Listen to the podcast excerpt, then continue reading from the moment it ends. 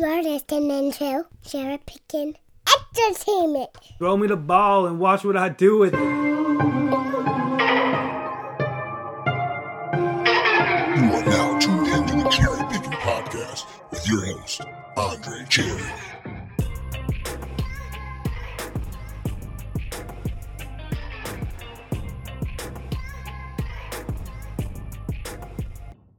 Hey, what's up, everybody? It's Andre Cherry, your host of the Cherry Pickin' Podcast.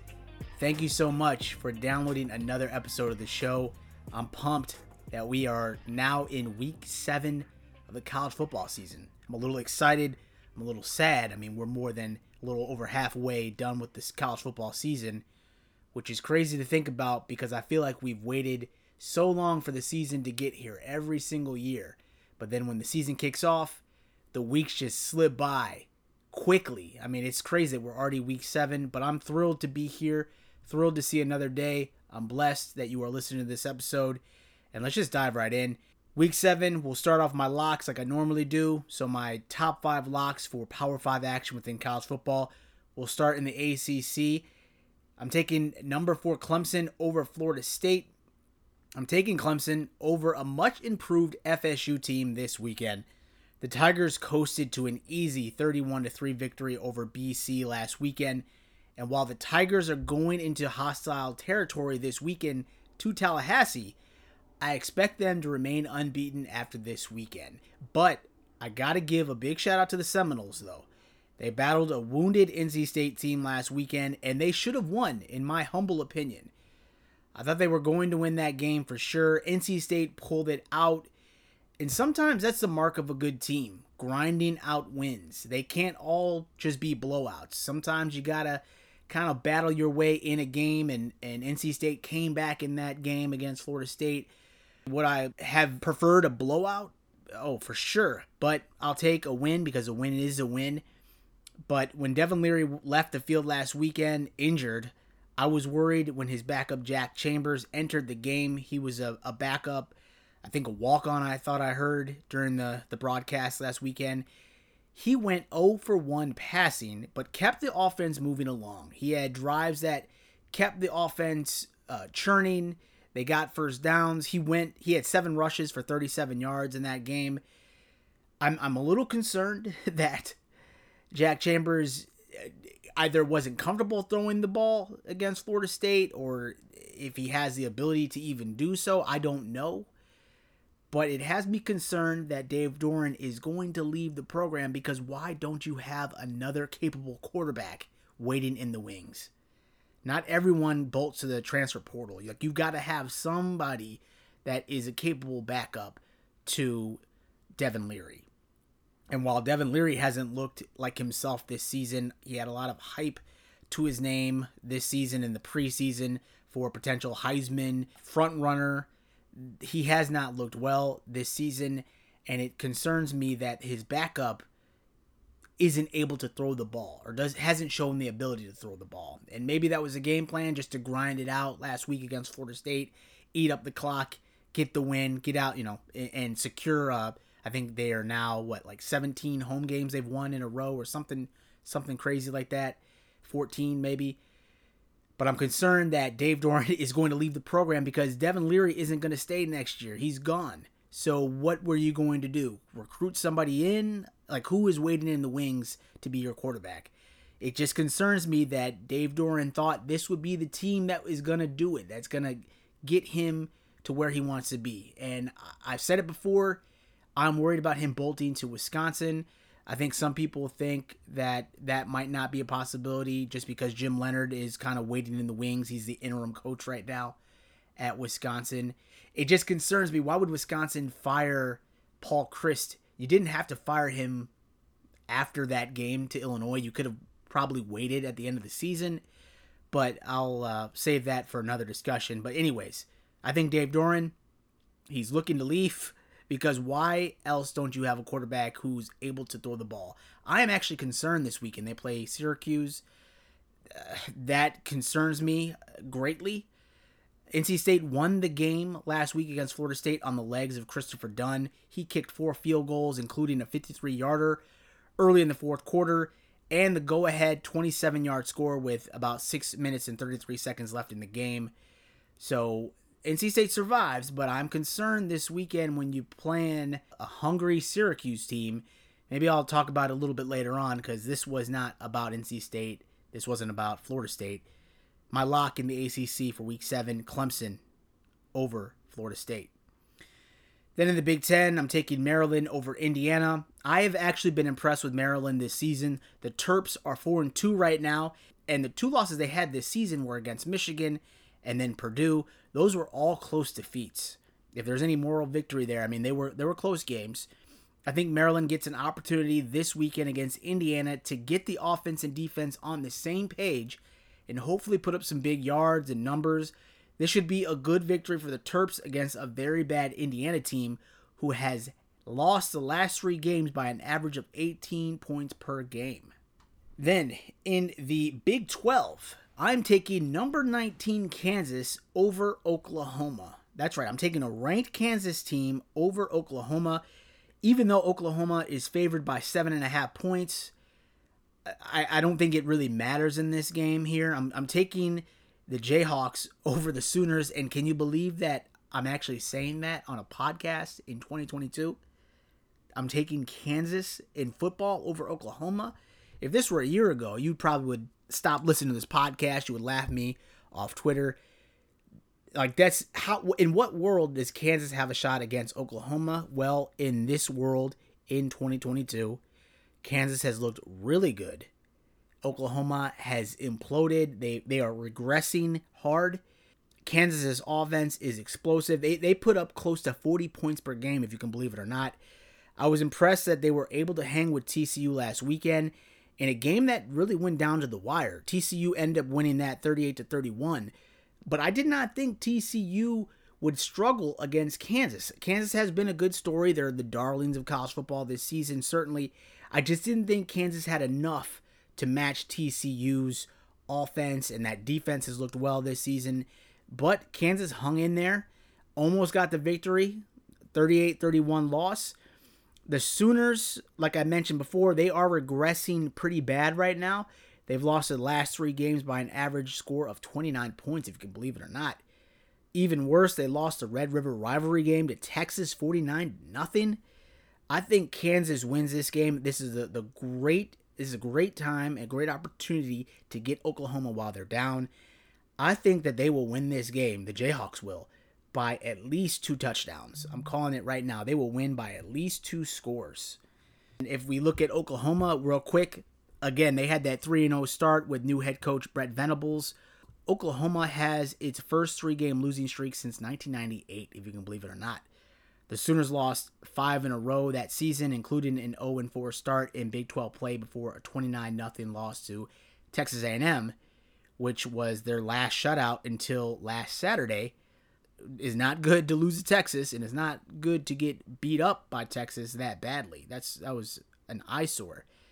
Their largest shutout loss in school history had been 47-0 to Oklahoma State in 1945, but this 49-0 loss to Texas supersedes that, so that is pretty rough. They are probably at the bottom right now.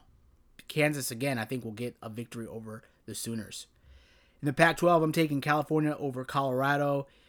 A 3-2 California team over a winless 0-5 Colorado Buffalo squad. That's pretty easy there. In the SEC, taking Ole Miss over Auburn. Lane Kiffin has his 9th-ranked Ole Miss Rebels team balling out this season. The team is currently 6-0, and I expect them to be 7-0 after its matchup against a struggling Auburn team. This game will be ugly. So one more time, I'll run it down for you. My top 5 straight-up locks within the Power 5 conferences for Week 7 in the ACC. Clemson over Florida State. In the Big Ten, Maryland over Indiana. In the Big 12, Kansas over Oklahoma. In the Pac-12, California over Colorado. In the SEC, Ole Miss over Auburn. So there we have it, my friends. Those are my picks for this weekend. After this short break, we'll talk about Alabama and Ohio State and also preview some of the top matchups for Week 7 action. Don't go anywhere. The Cherry Picking Podcast will be right back. Basketball is back. And with that comes joy, tension, heartbreak, buzzer beaters, and elation. It's time to be courtside for every one of those moments, no matter where your team is playing. Short Courts specializes in making replica and custom basketball courts for your home, office, sports cave to decorate your walls with all those memories. If you have a picture, we can recreate it. Featured in the 2021 UniWatch Holiday Gift Guide, Short Courts are made using real wood. We frame and give them an epoxy finish to protect the new centerpiece of your memorabilia collection. With previous customers including Northern Kentucky University, Southern Utah University, 19-9 Apparel, The Perimeter Podcast with Adam Morrison, and many more celebrating the careers and retirements of their coaches, it's time you visit shortcourts.com for more info and a gallery of our work, or you can send us an email, info@shortcourts.com. Be sure to find us on social media, just search for Short Courts. It's time to bring the home court home.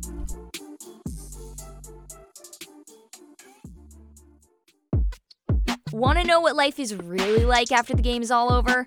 Real athletes are here to share their true stories of adversity and triumph every week on After Orange Slices. Even if you don't like sports, pro athletes, former college stars, celebrities, coaches, public speakers, doctors, and all kinds of experts join the show, and there's a little bit of something for everybody. Join me, Bridget, for a slice of inspiration, plus your everyday sports news sprinkled in. New episodes every Friday at 8 a.m. Pacific Standard Time, available anywhere you get your podcasts. Hey everybody, welcome back to the show. On this side of the break, I'm just going to talk to you a little bit about Alabama and Ohio State. Those are the two remaining teams that I thought at the preseason would make it to the postseason to be in the college football playoffs. NC State was a team that I thought highly of. I still love them, of course. They're my Wolfpack. But at 5-1, it doesn't seem likely that they will have enough luck on their side to surpass Clemson in order to get one of those spots in the playoffs. Iowa was another team that I was high on this season just because of the fact that the Big Ten West is always so open. This year, it's wide open, but Iowa's offense is atrocious, even though that defense is playing at a really high level. A 3-3 Iowa squad is certainly not going to make it to the playoffs. So we don't need to talk about those two teams, but I do want to mention real quick about Alabama. I think really highly of them. They are 6-0 through 6 weeks. Now, I give credit to Texas A&M last week for giving Alabama a scare. I thought for sure Bama would beat the brakes off of the Aggies, but boy, was I wrong. Bama won 24-20, but the game was marked by the Tide's inability to hold on to the ball. They had 4 turnovers in this game, including 3 fumbles. Bama's backup quarterback, Jalen Milroe, navigated the game well in Bryce Young's absence. The freshman signal caller went 12 for 19 for 111 yards, 3 touchdowns, and 1 interception. But it seems likely that Bama will lose at least one game this season, maybe 2. This weekend's matchup against Tennessee might be that game. Bryce was cleared last week for the A&M game, but the team kept him out to nurse his injured shoulder. I would expect he will play this weekend against Tennessee, though I have not seen anything about his status, but I would assume this big-time game that he'll be ready to go. Bama's defense is going to have to slow down a Volunteers offense that puts up the second most points in college football at 46.8 points per game. The reason I think Bama will lose at least one game this season, maybe 2, they have had some close scares. Texas was a scare, certainly. This game against an A&M team that I don't even think is in the same league as Bama gave them this type of a scare. I know Bryce Young was hurt, but still, Texas A&M should not have been in this game. Credit to Jimbo Fisher, credit to that team for stepping up in this big pivotal matchup in the SEC. But I just think that Alabama is probably due for a loss here, if I'm being honest, if I'm being for real. I think Tennessee is that perfect game. The Volunteers have a chance at home to beat Bama in what would be one of the biggest stories in college football, that Tennessee came back. They're back at a high level playing the game of football in the SEC, where we've seen them be dominant in the 80s and the 90s, but it's been a long time coming this season to see Tennessee play at a high level and to be ranked so highly. So this is a good opportunity for Tennessee to do the unthinkable. This matchup against Alabama this weekend, it's called the third Saturday in October, which pits Alabama and Tennessee together. It's an American college football rivalry game that's played annually by these two teams. It's given this name, third Saturday in October, because the game was traditionally played at such a date prior to the 1992 football season when the SEC split into the East and West divisions. So from 1995 to 2015, it was only scheduled for that date 6 times, though. It was scheduled for that date from 2016 through 2019 and 2022. Alabama leads the series with 58 wins to 37 losses and 8 ties. Tennessee has beaten Alabama more times than any other program. However, Bama is currently riding a 15-game win streak over Tennessee. This weekend's matchup pits two top 10 teams against one another. Bama is number 3, while Tennessee is number 6. This game is in Knoxville this weekend. It's going to be a crazy atmosphere. I wish I could be down there for it. One of these years, I'm going to get down to a Tennessee game because it just looks so beautiful, all that orange and white.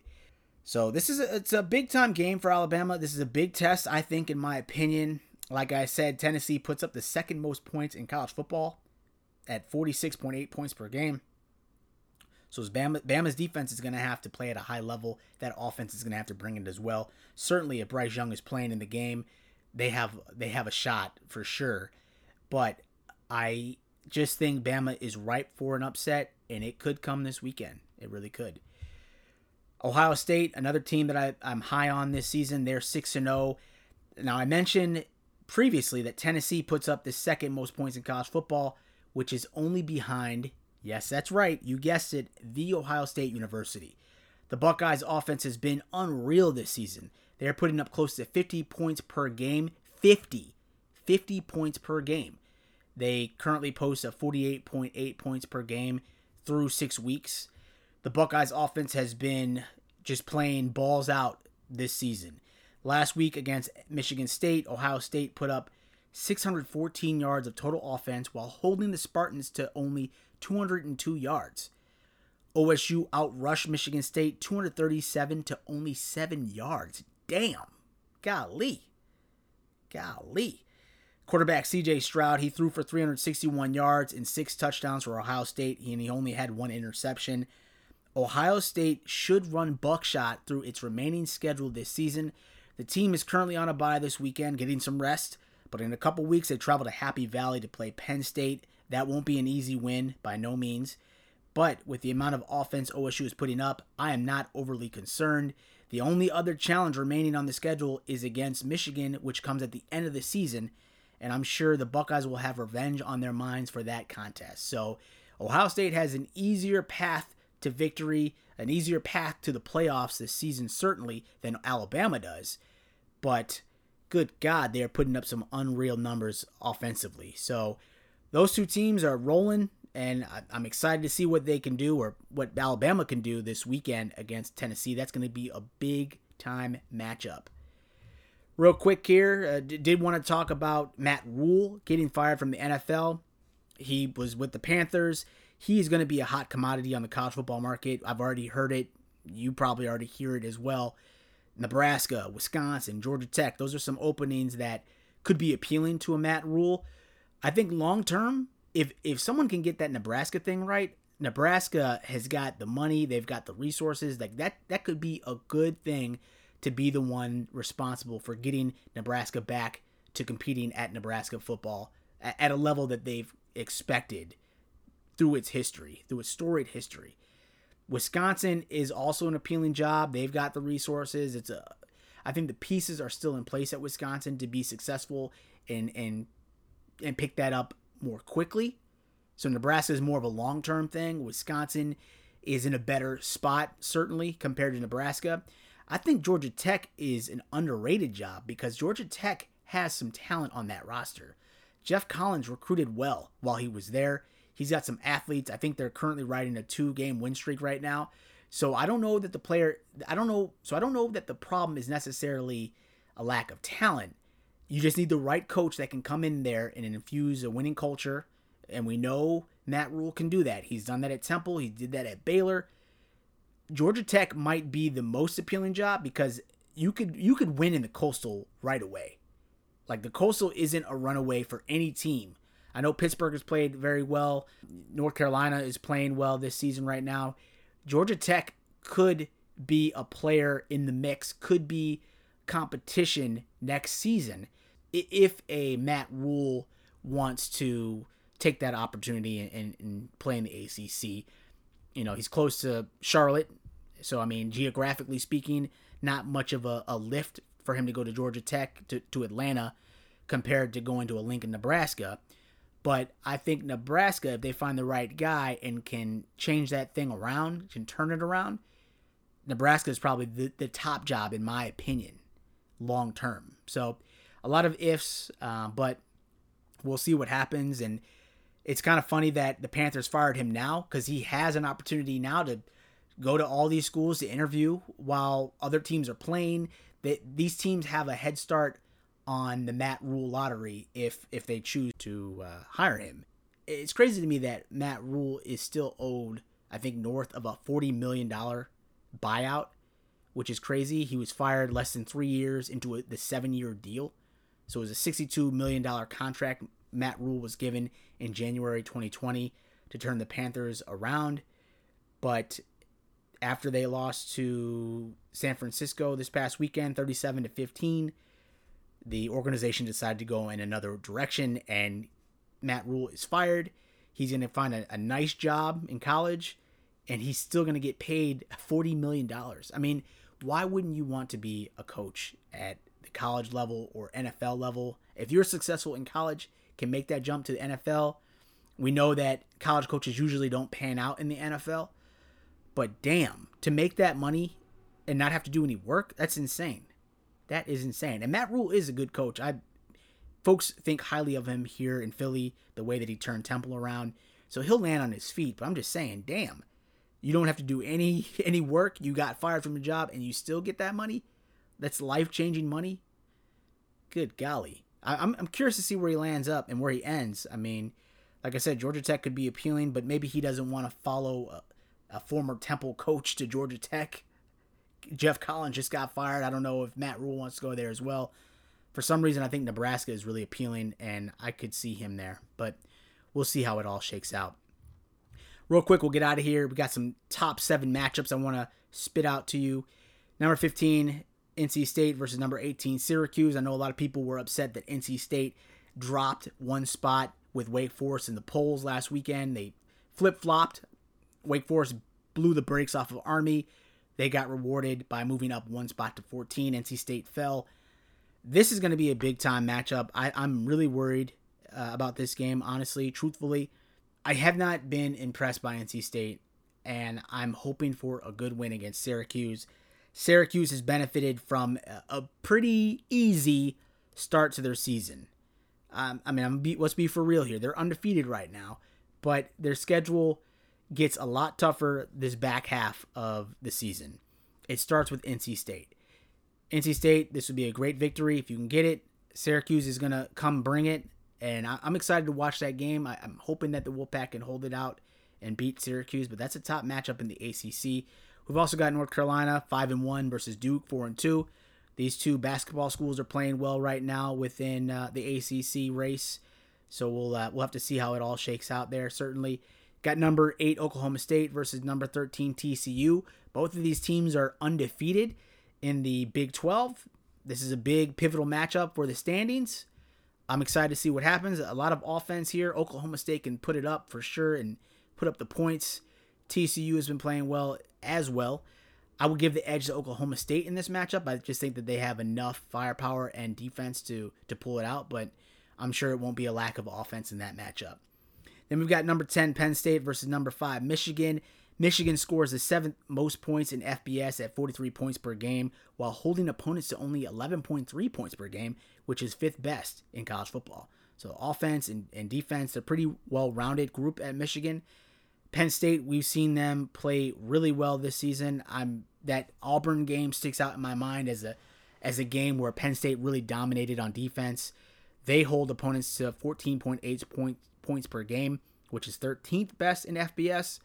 So this weekend could very well be a battle of the defenses against Penn State versus Michigan. I think it'll be a close game. I don't think we'll have a lot of offense in that game, if I'm being honest. And both of those teams are undefeated. So it's a big, big game for the Big Ten East race, certainly.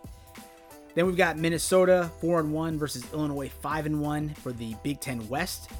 Illinois won a defensive slugfest at home against Iowa. It was 9-6, but in that matchup, they had some key injuries, including senior quarterback Tommy DeVito, sophomore wide receiver Isaiah Williams, sophomore defensive back Tavion Nicholson, and senior linebacker Isaac Darkangelo.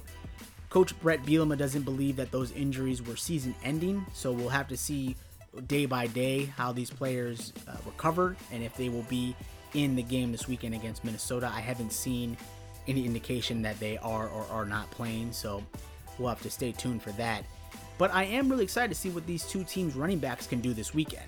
Chase Brown leads all FBS ball carriers with 879 yards, followed by Minnesota's Mohamed Ibrahim, who ranks in the top 5 of all Big Ten rushers at 567 yards. So this could be a slugfest offensively on the ground, and I'm excited to see how these two running backs perform this weekend. It should be a good game. This is a pivotal race in the Big Ten West. Illinois is playing really well. Minnesota is playing well also. So I'm excited to see how that matchup shakes out. In the Pac-12, we got number 7 USC versus number 20 Utah. USC is undefeated.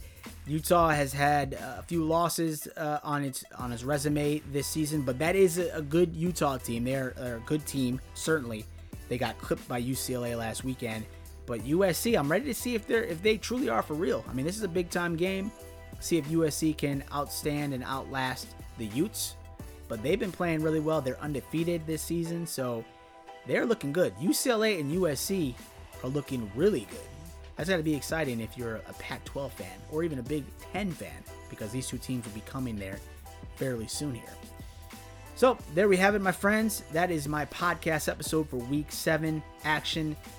Hope you enjoyed it. I hope you learned something. I hope you have fun watching college football this Saturday. There are a lot of good games this weekend. We are in the thick of the season. We are in the middle of the season. Whew, I'm excited. Hope you have a good seat on the couch. Can't wait to talk to you soon. Have a good rest of your week. Have a great weekend, and I'll holler at you soon. Take care, everybody. Peace. Thank you again for tuning into my Cherry Picking Podcast. If you enjoyed this episode, please feel free to subscribe to my show and drop me a rating on Apple Podcasts. All of my digital content can be found at the website cherrypickinsports.com. And if you are looking to interact with me via social media, my Twitter handle is @cherry_pickin. That's PICKIN. On my Twitter, you'll also find a link to my blog where I post my weekly college football predictions and analysis. I can also be reached via email at cherrypickinsports@gmail.com. Please feel free to reach out to me regarding what you like about this podcast or about what content you'd like to hear more of on future episodes. I sincerely thank you for your support, and I can't wait to talk to you again soon. Take care.